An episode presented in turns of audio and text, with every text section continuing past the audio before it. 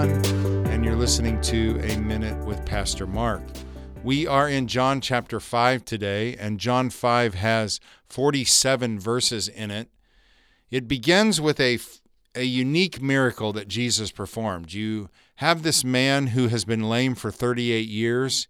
He is sitting by this pool that has this interesting event happen occasionally where an angel will come into the water and stir the water, and whoever is first into the water is healed. It's a unique situation, a unique uh, miracle in itself, I would say. But it obviously works because people are being healed who get in the water first. So this man has sat there for 38 years.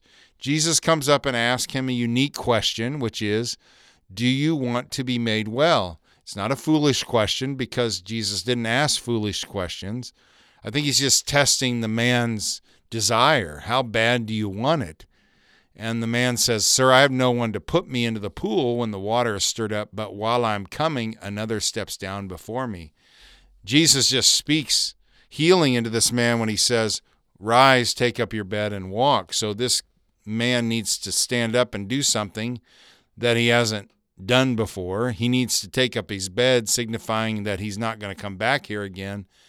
And then he needs to walk. He needs to do something that seems impossible, but he believes he wants it and he wants to be made well. So he does what Jesus said and he is miraculously healed. Well, this angers the Pharisees, it angers the religious leaders. And the reason why it angered them is because it was done on the Sabbath, which doesn't that seem like a ridiculous thing? That here you have this man that's been lame for 40 for 38 years, now he can walk, and the religious leaders are all fired up. Well, Jesus uses this opportunity to say, look, the reason why I did this on the Sabbath is because my Father always works and I am working. You know, when we think of the days of creation and it says that on the seventh day God rested. God didn't rest on the seventh day because he was tired. He was just showing us a good model for how we should live our lives work six days, rest one. Because Jesus said in verse 17, My Father has been working until now, and I have been working. Verse 18 then says, Therefore the Jews sought all the more to kill him because he not only broke the Sabbath, but also said that God was his Father, making himself equal with God.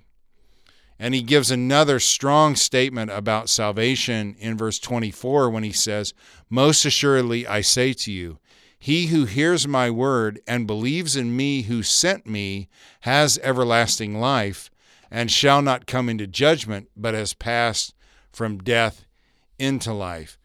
And we know that the religious leaders rejected Jesus and refused to accept that him that he was God in the flesh that him and God were equal.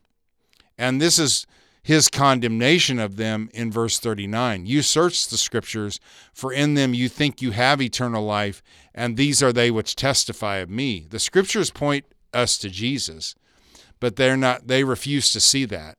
He says, "But you are not willing to come to me that you may have life." And I think that that goes with the miracle that happened at the first of the chapter, which is at the beginning of the chapter where you have the man being asked the question, Do you want to be healed? And the problem with the religious leaders is they didn't really want to be saved. They weren't willing to come to Jesus and do what he said. And then I love what Jesus says in verse 41 I do not receive honor from men. His focus was not on what men thought of him, he cared solely what God the Father thought of him and wanted him to do. And that's a great thing for us to think about as we kind of close out this chapter today, which is live your life in such a way that you live for an audience of one because you, it is utterly impossible to make everybody in your life happy. But what matters most is that God is pleased with you. Live your life to please Him and in that, you'll be exactly as Jesus did, and you'll live exactly as Jesus lived because that's how he lived. He lived to please his Father and his Father alone. And if people didn't like him, um, that's that's because their relationship with God was off and Jesus didn't take it so personally. So let's learn from Jesus in this regard that if people praise us, great. If they don't praise us, that's okay too. What matters most is what God thinks of us. So, Lord, would you help us to do that? Help us to not get caught up in what everybody around us thinks of us, but rather focus most importantly on what you think of us.